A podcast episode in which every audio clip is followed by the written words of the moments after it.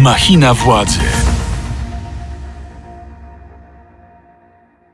Witam w dwunastym odcinku drugiego sezonu Machiny Władzy, podcastu Radia Z, w którym analizujemy najważniejsze wydarzenia w Polsce i na świecie. Ja nazywam się Mikołaj Pietraszewski, a moim i Państwa dzisiejszym gościem jest generał Leon Komornicki, generał dywizji w stanie spoczynku, były wiceszef Sztabu Generalnego Wojska Polskiego. Dzień dobry, panie generale. Dzień dobry, panie rektorze, dzień dobry państwu. Rozmawiamy po tym, jak doszło do eksplozji we wsi Przewodów na Lubelszczyźnie. W wyniku tej eksplozji zginęły dwie osoby. Dziś już wiemy, że najprawdopodobniej była to rakieta y, wystrzelona przez przez y, ukraińskie służby w celu obrony przed rakietami rosyjskimi. Przypomnijmy, że tego samego dnia, czyli 15 listopada, Rosja przeprowadziła zmasowany atak na terytorium Ukrainy. Polskie władze uspokajają, twierdzą, że wszystko jest pod kontrolą, że nie doszło do intencjonalnego ataku na Polskę, że nawet jeżeli był to pocisk ukraiński, to nie można winić Ukrainy, a jedynie Rosję, że był to raczej nieszczęśliwy wypadek. Ja pana, panie generale, w takim razie chciałbym na początku zapytać, jaką lekcję, jaki wniosek może możemy, czy nawet powinniśmy wyciągnąć z tego incydentu? Nie ulega wątpliwości, że jesteśmy świadkami,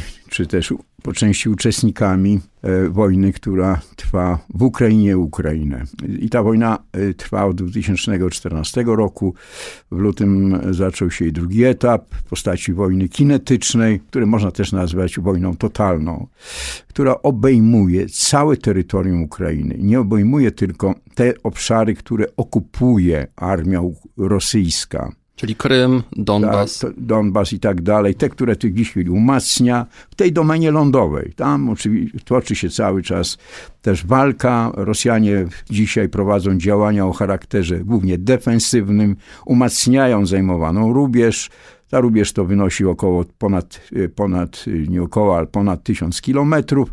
Na kierunku Bachmut tutaj wykazują jak określoną aktywność operacyjno-taktyczną, natomiast na pozostałych kierunkach umacniają się, zbraniając tym samym, czy broniąc się na dwóch kierunkach, które prowadzą, prowadzi armia ukraińska aktywne działanie, to jest na południu tutaj, y, które nie tak dawno te działania y, o charakterze operacyjnym zakończyły się ogromnym sukcesem armii ukraińskiej poprzez opanowanie Hersonia i na, na północy tutaj te, te działania, które są konsekwencją ofensywy, która była przeprowadzona y, nie tak dawno w kierunku Bałakii, na Kopiański, dalej na Łyman. Dzisiaj armia ukraińska stara się opanować miejscowość kluczową z punktu widzenia też i zaopatrywania armii rosyjskiej. To jest miejscowość Światowo, Swatowo, Swatowo, przepraszam. Także to, tak to dzisiaj wygląda. I generalnie armia rosyjska na tych kierunkach, na tym kierunku, czy na tej też utrzymanej rubieży stara się ostatecznie zatrzymać natarcie armii ukraińskiej, umocniając obronę, zamrozić to działania na tej rubieży i e, odtwarzając zdolność bojową i gotowość jednostek, które tam w tej chwili e, e, okupują, czy też bronią, wzbraniają podejściem poprzez wzbranianie działań ofensywnych armii ukraińskich, przetrwać to do zimy, a wiosną rozpocząć ponownie, tak nie mam, działania ofensywne. I to jesteśmy tego świadkami. W związku z tym trzeba wiedzieć, postrzegać też widzieć inne przestrzenie tej wojny, tej, które toczą się między innymi w domenie powietrznej, gdzie Rosjanie mimo wszystko posiadają w dalszym ciągu strategiczną przewagę i o dużym stopniu asymetryczności. Armia ukraińska nie posiada systemu średniej e, e, obrony przeciwrakietowej średniego zasięgu, nie jest tym samym efektywnie w stanie osłaniać infrastrukturę krytyczną, gazową, energetyczną, telekomunikacyjną i potencjał gospodarczy państwa, który w tej chwili podlega systematycznej destrukcji w wyniku oddziaływania systemów rakietowych armii rosyjskiej i jest nieprawdą, że te zasoby armii rosyjskiej się wyczerpują, Wbrew temu, co też niektórzy komentatorzy Jest to mówią. nieprawdą. Oczywiście, że one się wyczerpują, to jest oczywista oczywistość. Natomiast nie jest tak, że już armia rosyjska ostatecznie wyzbędzie się tych możliwości, tych zdolności, bowiem mimo, nie zapominajmy, że już od kwietnia ten segment przemysłu obronnego rosyjskiego otrzymał komendę przejść na system wojenny, czyli produkować rakiety, w trybie 24 godziny na dobę. Oczywiście Zachód od, pozbawił Rosję dostaw komponentów istotnych z punktu widzenia właśnie też tych systemów, nowoczesnych komponentów, które odgrywają w tych systemach istotną rolę, ale nie, nie wykluczajmy możliwości, że Rosja mogła skopiować wiele z tych elementów i dzisiaj jest w tym zakresie może być samowystarczalna. Rosja też może wrócić do technologii starszych, analogowych i zastąpić te komponenty nowoczesne no, tymi komponentami. Rosja także, tak też nie ma, ma możliwości pozyskania podobne czy bliźniacze komponenty z Iranu, który też w tym zakresie zrobił duży postęp. No tak, ma systemy mamy rakietowe. irańskie drony, które tak, i, mają, i też Iran posiada systemy rakietowe przecież, rakiety balistyczne, a więc też należy podejrzewać, że posiada takie komponenty własnej produkcji. I Korea Północna, tego wykluczyć nie możemy. Nie możemy także wykluczyć, że Rosja to może pozyskiwać od Chin. To są dzisiaj sojusznicy Rosji w tej wojnie tego, tego świata autorytarnego, na czele którego stoją Chiny. I dzisiaj ta wojna o Ukrainę, czy w Ukrainie jest wojną o Ukrainie dwóch systemów wartości, ja to często podkreślam, świata autorytarnego i świata demokratycznego, na czele tutaj świata demokratycznego Stanami Zjednoczonymi. W związku z tym ta cała przestrzeń Ukrainy z powodu tej asymetrycznej, strategicznej przewagi armii rosyjskiej i jest podlega daleko idącym oddziaływaniu z powietrza, poprzez systemy rakietowe, i Rosja postawiła teraz cel, on zresztą cały czas w tej wojnie był jednym z głównych, ale teraz stał się już pierwszoplanowym celem wyniszczenia biologicznego i psychologicznego narodu ukraińskiego. W mediach rosyjskich trwa narracja, taka argumentacja, że trzeba to robić i to co czynić, bowiem Ukraińcy to są transwestyci, rosyjscy transwestyci, których trzeba wybić, których trzeba wyniszczyć. Taka panuje narracja na użytek społeczeństwa rosyjskiego, które mimo wszystko w dalszym ciągu, mimo różnych trudności, popiera tą wojnę. Nawet jeżeli zaczyna być dostrzegana narracja, że ta wojna nie idzie po myśli Oczywiście, Rosji. że tak, ale to, to jest też tym mówione, że dzisiaj Rosja już nie walczy z Ukrainą. To nie jest, ona nie walczy z Ukrainą, ona walczy z NATO, bo NATO w tą wojnę prowadzi dzisiaj w Ukrainie przeciwko Rosji, przeciwko żywotnym interesom narodu rosyjskiego. No tak, ale mamy też właśnie teraz sytuację, gdzie dwa pociski spadają. No i właśnie, do tego chcę teraz tak. nawiązać. W mhm. związku z tym jest to ważna sprawa, że w tej przestrzeni, które sięgają, jak powtarzam, systemy sięgają, obejmują całą przestrzeń Ukrainy i tym samym te środki dotykają, czy mówiąc dotykając kolokwialnie, czy też e, sięgają do granic Rzeczpospolitą. I siłą rzeczy rzeczy. Ważną jest tutaj sprawą zlinkowanie obrony powietrznej Rzeczpospolitej z obroną powietrzną Ukrainy. To nie dlatego, żebyśmy stanowili część tej obrony, to, to nie o to chodzi, tylko żebyśmy pozyskiwali informacje w realnym czasie o tym, że e, strona ukraińska w walce z systemami rakietowymi rosyjskimi, które mogą te, te środki nadlatywać od zachodu, czyli od strony Polski, bo to są pociski manewrujące, które mogą uderzać na cele e, naziemne Ukrainie z każdego kierunku, z góry, z, z wschodu, północy, ze wschodu i tak dalej, i ze i zachodu. Czyli mówi pan wprost, że powinna być ściślejsza współpraca między służbami polskimi no, czyli zlinkowana obieg informacji. Chodzi o informacje. Dzisiaj przecież nie tylko to jest istotne z punktu widzenia budowania świadomości o tym, co ma miejsce w Ukrainie, dla armii ukraińskiej, to, także dla nas, bo jesteśmy państwem przyfrontowym, żeby wiedzieć, co się w tej przestrzeni dzieje. To jest bardzo ważne.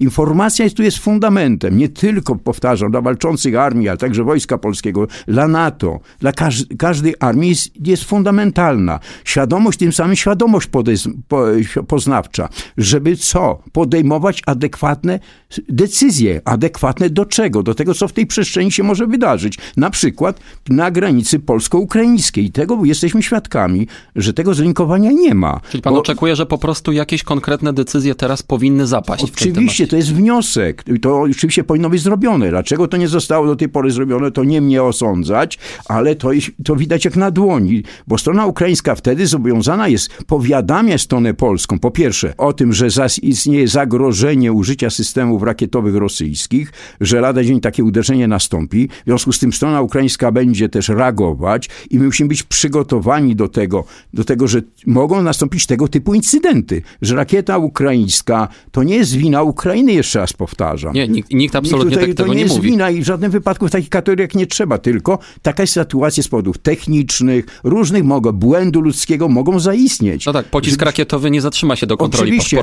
A tym on nie wybiera, on jeżeli spada, to spada. No i koniec, już nie ma innego wyboru. W związku z tym to jest ważne, żebyśmy mieli tą świadomość, żebyśmy też jeszcze co istotnego robili. Ostrzegali o tym fakcie, o, tych, o tym, że takie alarmowanie, ostrzeganie jest uruchomione na rzecz społeczeństwa ukraińskiego, bo przecież to społeczeństwo jest powiadamiane, że nastąpi, nastąpi uderzenie rakietowe, jest ogłaszany alarm przeciwrakietowy, przeciwpowietrzny i, Ros- i Ukraińcy wiedzą, co trzeba czynić, że trzeba się schować do schronów, do ukryć, do piwnic, nie wychodzić na otwarte przestrzenie, bo mogą no, stać się ofiarą tych, tych ataków. Czyli Pana A... zdaniem tym samym y, powin, systemem ostrzegania i alarmowania powinni być również objęci mieszkańcy przygranicznych Zgoda, terenów. zgoda. Lubelszczyzny, zgoda, Podkarpacia. Mhm. Zgoda. Tam, to jest taka sytuacja. Jeżeli my dzisiaj na, na, na granicy z Białorusią wybudowaliśmy barierę, tak, i słusznie, i będziemy budować taką samą barierę na wodem kaliningradzkim, na lądzie, to też musimy w przestrzeni powietrznej pewne działania podjąć, także z, te, z, tego, z tego obszaru przeciwdziałania, ostrzeganie, powiadamanie ludności cywilnej zamieszkującej te rejony, bo to jest podyktowane właśnie ich bezpieczeństwem, ich także co? Świadomością tym, co się w tej przestrzeni może wydarzyć i y, umiejętnością zachowania w danej sytuacji i jak się, jak się zachować, czyli co?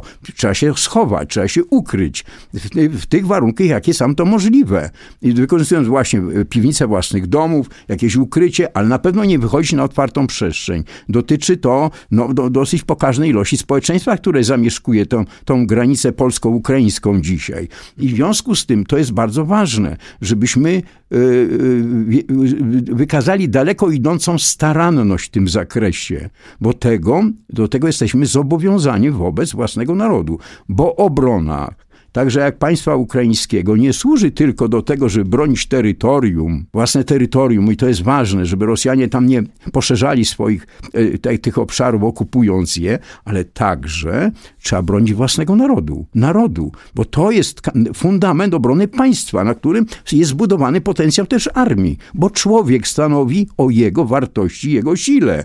Co byśmy nie mówili, najlepsze uzbrojenie, wyposażenie Armia rosyjska przecież na początku tej wojny takowe posiadała. No i co się stało? Dlatego, że tam to uzbrojenie, wyposażenie i właśnie wykorzystywane, Rosjan niezmotywowany, nie wykazujący woli, gotowości do, do jakiejkolwiek walki, nie widzący w tym żadnej motywacji. Żołnierz u rosyjski po prostu przegrywa tą wojnę. Pomimo tak? nawet ogłoszonej przez Putina mobilizacji i, zapo i zapowiedzi dokładnie kolejnych. Tak, dokładnie tak. Dlatego trzeba tą tkankę dbać. To jest fundamentalna tkanka. W związku z tym Naszym obowiązkiem jest tutaj, żeby zbudować właściwy obieg informacji z, walcząc, z walczącą Ukrainą. To jest to jest normalna zasada, to jest święta zasada. Jesteśmy państwem frontowym. Nie można tak, że rakiety przyjmą to, że my mamy tutaj straż graniczną i one, no, no, no, tutaj nie będziemy przelatywać przez granicę, bo, bo to jest teren Rzeczpospolitej. Same dojdą do wniosku, że tego nie trzeba czynić. No, takie myślenie jest drogą donikąd. To jest, to jest jedna rzecz. Drugie są systemy natowskie. Jest AWACS, który wisi w powietrzu, mówiąc kolokwialnie, na wysokości 11 kilometrów przez 24 godziny na dobę w tej przestrzeni właśnie, na flance, flance wschodniej, e, przed granicą z Ukrainą. Nie mnie tutaj wskazywać, gdzie on się w tej chwili znajduje, ale to przecież nie jest tajemnicą, że ten samochód, zresztą to oficjalnie było ogłoszone. I jest to system wstępnego ostrzegania i dowodzenia, który widzi na głębokość 500 kilometrów poza horyzont, tak? I on może A... identyfikować. I okazało się, że ten system zidentyfikował, że ta rakieta wystrzelona została tam z terytorium Ukrainy. Tak, zarejestrował ten lot. Tak. Zarejestrował. I o tym oczywiście kto wiedział w pierwszej kolejności? Agencja prasowa w Stanach Zjednoczonych. Associated Press. Tak, i oczywiście ta informacja natychmiast dotarła w postaci, że to Rosja zrobiła, tak? I wszyscy siali tą informację, powstał efekt kuli śnieżnej, powstały masę domysłów, media oszalały. Oczywiście docierało dzisiaj, jako że trwa wojna informacyjna i z drugiej strony jesteśmy społeczeństwem informacyjnym, nie tylko Polska, świat. Dzisiaj w 80% świat jest, to jest społeczeństwo informacyjne. Żyjemy w epoce e, informacyjnej, nie już w epoce przemysłowej. W związku z tym informacja tu jest tak ważna. I proszę, co się dzieje? E, my nie jesteśmy o tym poinformowani. Słuchasz podcastu Radia Z. Bo właśnie zaczął pan ciekawy wątek, o który chciałem dopytać. Jak pan ocenia strategię komunikacyjną polskich władz, które raczej wstrzymywały się z tym, żeby wydać jakieś oficjalne oświadczenie w tej sprawie, długo nie potwierdzały.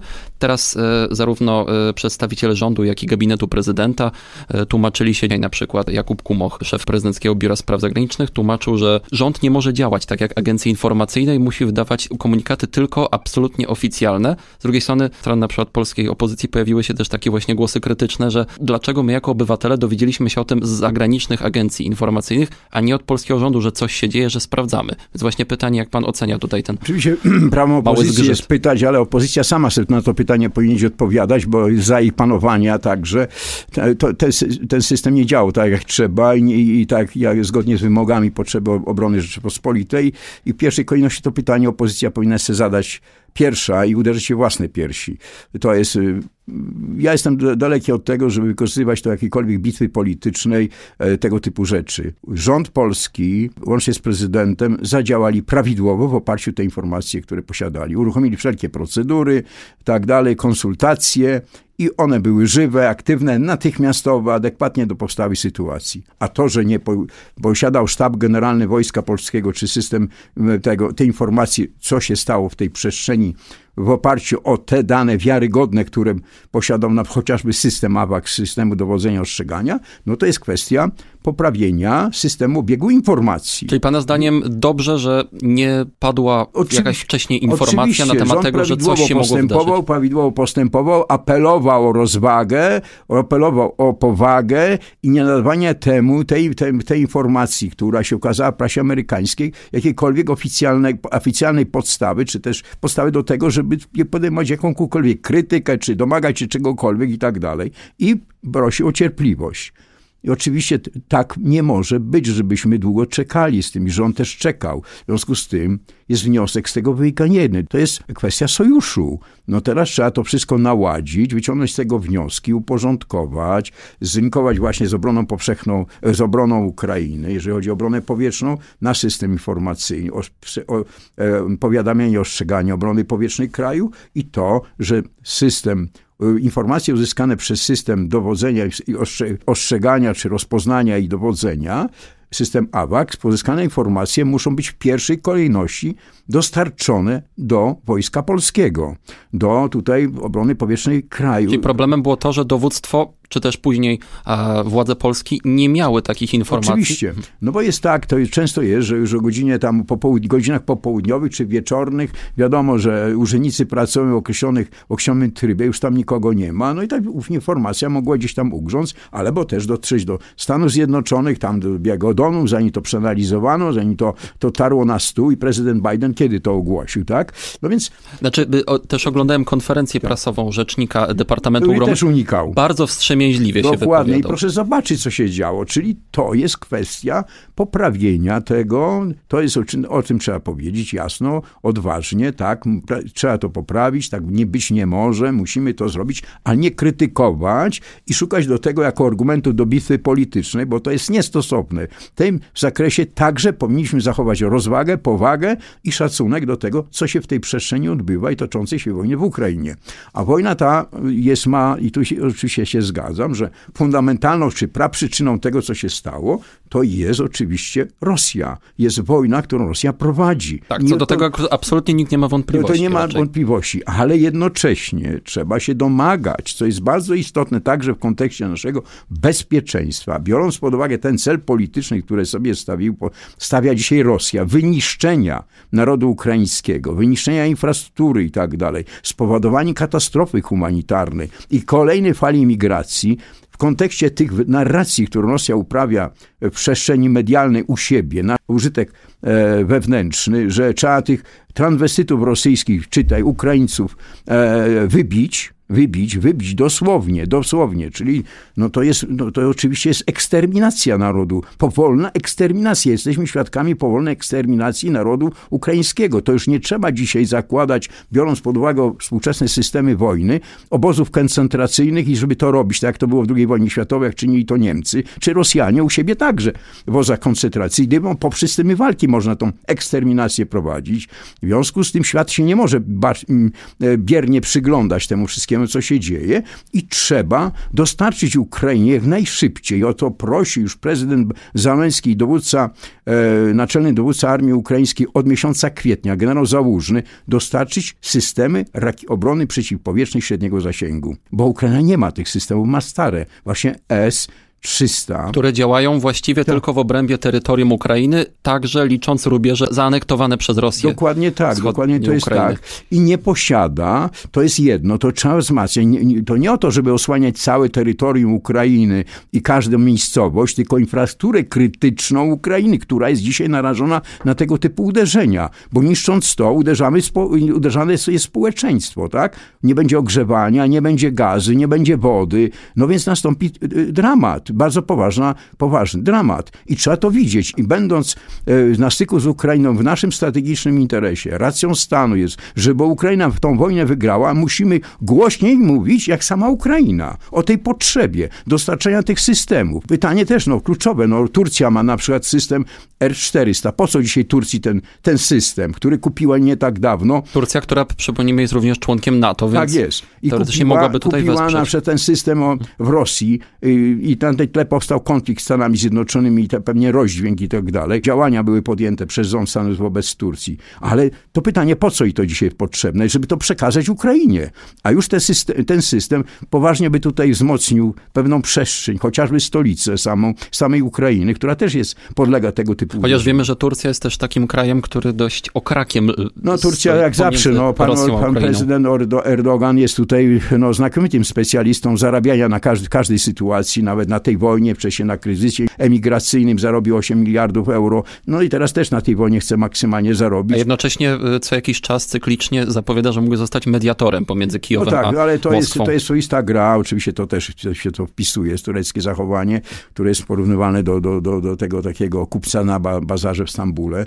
No i to, to nie jest stosowne, to się nie wpisuje w jakby kulturę, można, czy tożsamość europejską, to, to, jest, to jest obce tutaj. Turcja, jako że jest na jest znaczący potencjał na flance południowo tej, tej, można powiedzieć, zachodniej Europy, tutaj na tym skrzydle, istotny potencjał. No jest to w jakiś sposób, mówiąc, tolerowane.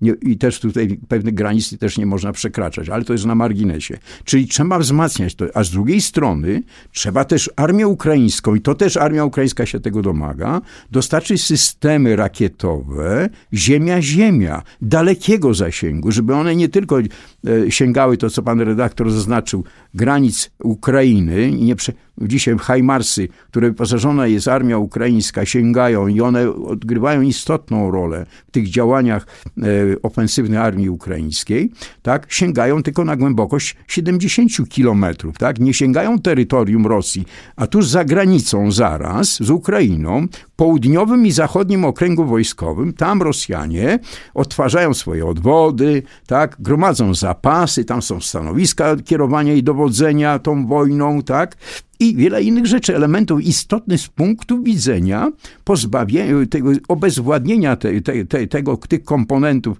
ugrupowania ofensywne armii rosyjskiej, czy teraz dzisiaj obronne, żeby pozbawiać ich zdolności. Ale no właśnie, czy w takim razie dotychczasowy argument państw zachodnich, że wyposażenie Ukrainy w taki rodzaj uzbrojenia tylko doprowadziłoby do eskalacji konfliktu, czy ten argument jeszcze ma siłę? Nie, nie ma tutaj, nie, to nie jest argument, to jest raczej tylko usprawiedliwienie, bo ja tu nie, nie widzę merytorycznego jakiegokolwiek argumentu, tak jak nie widziałem na początku tej wojny argumentacji, że nie dostarczamy Ukrainie środków e, ofensywnych, tylko środki defensywne, a czegoś takiego nie ma pojęciu obrony kraju, tak jak ja dzisiaj też słyszę, że my mamy systemy, systemy natowskie przeciwlotnicze czy przeciwpowietrzne mają charakter defensywny, tak nie rozumiem, co za jakaś dziwna konfiguracja werbalna w tej przestrzeni się pojawia, nielogiczna w ogóle, tylko werbalna jakaś konfiguracja, żeby coś tam usprawiedliwiać i, i nic więcej.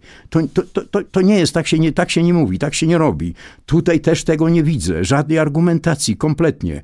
Rosja też była, że nie użyjemy broni dużej techniki o, o charakterze ofensywnym, dla Ukrainy nie będziemy dostarczać, bo Rosja, e, rozpętamy drugą wojnę światową. To jest ta sama narracja tej, tej chwili. Jest to nieprawdą. Jest to nieprawdą. Jestem w stanie e, tutaj toczyć tutaj rozmowę na argumenty z tymi, którzy będą wygłaszać, uzasadniając merytorycznie, że to coś takiego będzie. Czegoś takiego nie ma i, i, i takie zagrożenie nie występuje. Rosja w dalszym ciągu właśnie na tej narracji, wykorzystując tą narrację, to ją tylko ośmiela do żeby takie działania prowadzić.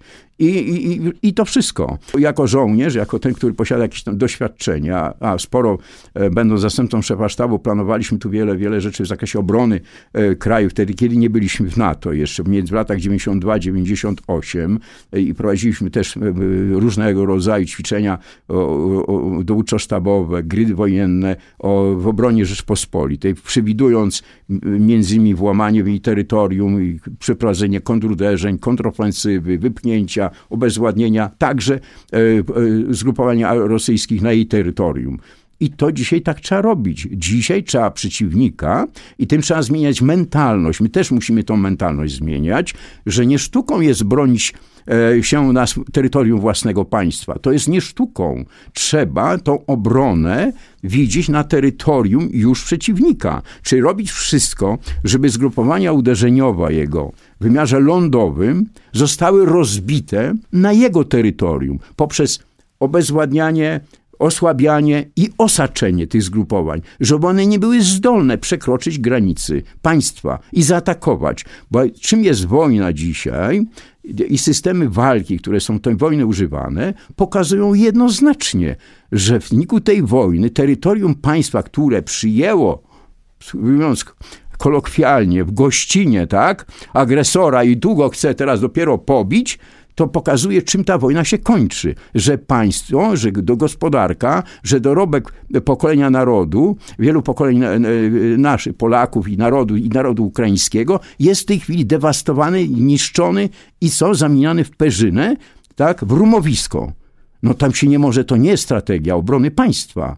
Strategia obrony państwa, ta wojenna, to ma nie dopuścić do agresji na terytorium. I, I także polityka temu musi być porządkowana. Trzeba robić wszystko, żeby agresora nie dopuścić, tak na tyle zniechęcić, bo dając potencjał obrony państwa o charakterze odstraszającym, a drugim powstrzymującym agresora, mając do tego narzędzia w postaci chociażby Heimarsów dalekiego zasięgu, które siły zbrojne są nasze, będą wyposażane, tak, y, systemów przeciwrakietowych średniego zasięgu Patriot, tak, czy samolotów F-35, które mają systemy, mogą działać na głębokość dam do, do tysiąca kilometrów, systemy rakietowe typu JASM i tak dalej, czy średniego zasięgu 300 370 kilometrów. I tam trzeba przeciwnika pobijać, tam go trzeba obezwładniać. I do tego trzeba przekonywać naszych sojuszników a nie mówić, że będziemy tutaj naszej granicy, tylko do granica jest stanowi, stanowi tym, że, że to jak przekroczy, to my dopiero się za niego zabierzemy. To nie jest stosowne myślenie dzisiaj. Trzeba to przy, zmienić. Rosja nie zaprzestanie swojej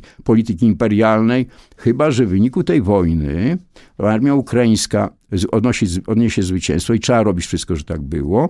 I Rosji zostanie złamany kręgosłup. Kręgosłup, więcej ona nie zaatakuje. Tak? Przez, przez wiele, wiele nie, tak to było z układem, z rozpadem Związku Sowieckiego, że wszyscy uważali, że wtedy już został złamany kręgosłup e, Rosji, tak? W wyniku tego rozpadu Rosja się nie dźwignie. A z drugiej strony dostarczano, robiono, e, wchodzono w biznesy z Rosją, która sprzedaży surowców strategicznych, ropy, gazu i te pieniądze, które zarabiała, inwestowała w armię, rozwijała technologię. No i stało się to, co mam dzisiaj w Ukrainie, a wcześniej atakując Gruzję, Czeczenię y, czy Syrię, wszyscy przymykali e, na to oczy. E, przymrużenia oko przyjęto ten pierwszy etap wojny. 2014 zajęcie Dokładnie Kremu tak. I proszę sobie zobaczyć, zobaczyć, co się działo nawet po 2014 roku, że jeszcze do nie tak dawna Rosja nie była postrzegana jako wróg, jako nieprzyjaciel przez NATO. Tak? Dopiero teraz, na ostatnim szczycie, takie decyzje tu zapadły. Czyli ile trzeba czasu na tą taką refleksję strategiczną, która powinna być dokonana już kiedy? W 91 czy 92 roku. Słuchasz podcastu Radia Z. Czy w takim razie, bo musimy już zmierzać do końca naszego programu, zadam jeszcze panu takie no, trochę otwarte pytanie o scenariusze wojny w najbliższych tygodniach i miesiącach. Pamiętam jedną z pańskich wypowiedzi medialnych jeszcze sprzed kilku tygodni, kiedy mówił pan, że ta wojna potrwa długo i będzie krwawa. W opozycji też do niektórych komentatorów, którzy czas, czasem twierdzili, że ta wojna jest w stanie się zakończyć w pewnym konkretnym terminie. Pan mówi, że niekoniecznie.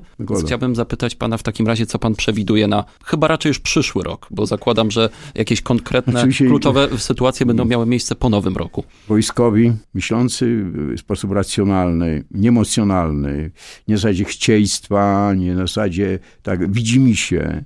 Muszą to wszystko widzieć w kategoriach e, czarnych, czarnych scenariuszy. Rosja póki co nie utraciła swoich zdolności tych ofensywnych, strategicznych i tak w każdej z do, domen. Rosja na czas tylko E, pewien czas w tej domenie lądowej na skutek utraty jakichś zdolności, nie swoich zdolności e, militarnych do prowadzenia działań, tylko takich, że ona dzisiaj nie ma takich możliwości na skutek e, braku czasu na otworzenie odwodów, drugich rzutów, pozyskania nowej techniki z przemysłu, który w tej chwili produkuje. A też z uwagi na brak czasu na przeszkolenie nowych zmobilizowanych A, to żołnierzy. czasu i w związku z tym ona zamraża, ten czas jest jej po potrzebny. Tak zwana pauza operacyjna. Dokładnie i to jest pa pauza nawet strategiczna, która będzie trwała do, do na przykład Rosja chce do tego, wymusić, e, żeby natomiast Ukraina nie może do tego dopuścić. Ale żeby do tego nie doszło, żeby nie dopuściła Ukraina, to Ukraina powinna dostawać w realnym czasie, niezbędnych ilościach technikę Zachodu. Bo trzeba wiedzieć, że Ukraina walczy i ukraińska armia tylko dlatego, że dostaje technikę i pomoc Zachodu. To nie tylko w postaci amunicji, techniki, logistyki i tak dalej, która w głównej mierze co jest pozyskiwane poprzez terytorium Rzeczpospolitej. Polska jest tu swoistym hubem, to też nie jest żadną tajemnicą. Teraz uruchomiono nawet szkolenie w ramach Unia taką decyzję podjęła, wykłada środki, takie szkolenie będzie prowadzone na potrzeby armii ukraińskiej, 15 tysięcy żołnierzy będzie przeszkolonych na terenie terytorium Polski, na terenie też Niemiec i tak dalej. Główne tu centrum szkoleniowe będzie na terenie Polski i bardzo dobrze, trzeba pomagać i tak dalej, i tak dalej. Czy nie dopuścić? W związku z tym to jest od tego uzależnione, od, do, od dostarczania tej techniki i do tego, co powiedzieliśmy, czyli osłony e, tej średniego zasięgu od systemów ziemia-ziemia rakietowych dalekiego zasięgu i tak dalej. W związku z tym, jeżeli Ukraina nie dostaje, a z tego co widać, to się wszystko ociąga, to wszystko zbyt długo trwa. Według mojej oceny jest to opóźnione o kwartał, czyli czytajmy, do wiosny, tak? Uzyska się to, co Ukraina znowu pozwoli przejść do działań ofensywnych tego pełne słowa znaczeniu, żeby można było atakować. A Rosja w tym czasie będzie się umacniać, przechodzić do obrony. Ona się uczy w tej chwili armia rosyjska obrony. Czyli to nie jest tak, że my się teraz powinniśmy spodziewać, że Rosjanie się schowają i że już nie, nie, nie, nie powtórzą ofensywy. Nie, nie, nie. To, to, to jest znowu listowanie optymistycznego, takiego w zasadzie chcieństwa scenariusza. Z drugiej strony Rosja będzie kontynuować te uderzenia, nie zaprzestanie. Będzie to robić falami. W związku z tym ta wojna będzie się przedłużać. Tak będzie długo trwała, dopóty, dopóki armia ukraińska no, nie będzie w stanie przejść do działań kontrofensywy strategicznej, ale to zrobi wtedy, kiedy będzie miała zrównoważoną tutaj, e, e, e można powiedzieć, e, potencjał swój z potencjałem rosyjskim przestrzeni powietrznej. Bo to jest domena, w którym toczy się też wojna. W przestrzeni morskiej, w domenie morskiej też tam się działania, też Ukraina, tu nie ma floty. Rosyjska, e, rosyjska flota, mimo że czarnomorska, mimo że ona została osłabiona wyraźnie, ale ona zdolności swojej też nie straciła. I w dalszym ciągu będzie stamtąd oddziaływać. I tak się stało. Teraz kalibry wystrzeliwane w ostatnim chociażby zmasowanym uderzeniu były także właśnie z, pod, z okrętów e, podwodnych, czy okrętów marynarki floty czarnomorskiej rosyjskiej, tak? Także to trzeba też widzieć, że to nie jest tylko jedna domena, jedna lądowa. To jest trzy domeny. Są dzisiaj, wojna się toczy w Ukrainie i w tych dwóch domenach armia rosyjska ma zdecydowaną dopóki, asymetryczną przewagę. Dopóki Zachód nie wyposaży Ukrainy w uzbrojenie, za pomocą którego tak będą mogli przeprowadzić.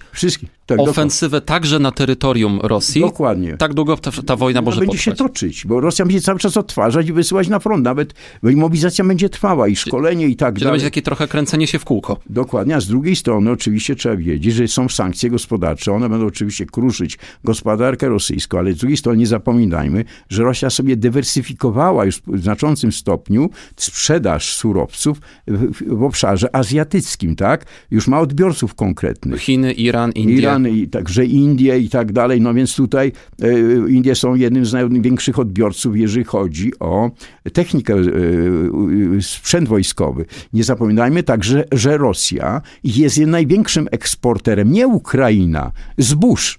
Ukraina jest największym eksporterem y, pszenicy i tak dalej, ale Rosja jest największym i często zarabiane pieniądze z tej sprzedaży zboża są większe jak sprzedaży uzbrojenia armii rosyjskiej. A więc Rosja pozyskuje mimo wszystko te środki. I z drugiej strony społeczeństwo rosyjskie, karmione tą informacją chociażby o tym, że to są transwestyci, którzy się sprzeniewierzyli Rosji i tak dalej, i, i cerkwi także prawosławnej, to to trzeba ich wybić, to społeczeństwo jest, jest w stanie przeżyć w ekstremalnych warunkach socjalnych. To nie jest tak, że społeczeństwo rosyjskie ma roszczeniowe oczekiwania. Tam inaczej jest zupełnie zbudowana zależność między władzą a społeczeństwem. Nie jest tak, że tam społeczeństwo służyć ma narodowi, a tam jest odwrotnie. Tak było za carów. Społeczeństwo ma służyć władzy, carowi. I to jest i nie dyskutować, a być podporządkowanym. Oczywiście protesty są, one zawsze były, ale liczenie na to, że coś się tutaj zmieni, że to się skruszy,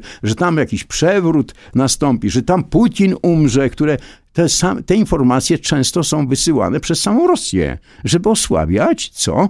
Przezorność, żeby y, inaczej patrzeć, bo osłabiać czujność, liczyć na jakieś zmiłowanie, na jakieś cuda. Mówi pan o tam- tych wszystkich doniesieniach o y, nowotworze Putina. Tak, o tym. tak. To oczywiście przez samych Rosjan jest generowane, puszczane w różne miejsca, gdzieś ta informacja przychodzi na... Znaczy, na pewno my nie jesteśmy w stanie zweryfikować tego, no bo nikt Ale- nie ma dostępu do tego, Ale nie ma... skupiajmy na tym swoich wysiłków. Dzisiaj na czym innym trzeba skupiać główne wysiłki. I nie trzeba tym żyć, bo to nas zakłóca nam potrzebę patrzenia ostrego na potrzeby Ukrainy. I nie może być tak, że u nas eksperci występują i zaczynają mówić, że Ukraina powinna być zadowolona z tego, co ma i o co chodzi, tak? I, i, i wystarczająco tutaj Rosja już to jest koniec, to jest kwestia jeszcze dwóch, czterech dni, Rosji już nie ma.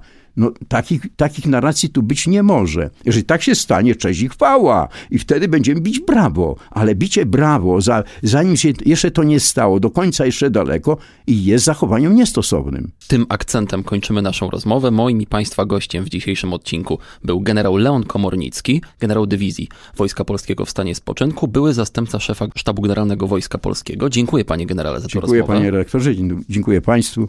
Do usłyszenia. Ja nazywam się Mikołaj Pietraszewski, a to był dwunasty odcinek drugiego sezonu podcastu Machina Władzy. Słuchajcie nas tymczasem na playerze Radia Z, na YouTubie oraz w serwisach streamingowych takich jak Spotify. Do usłyszenia w przyszłym tygodniu. Machina władzy. Więcej podcastów na player radioz.pl.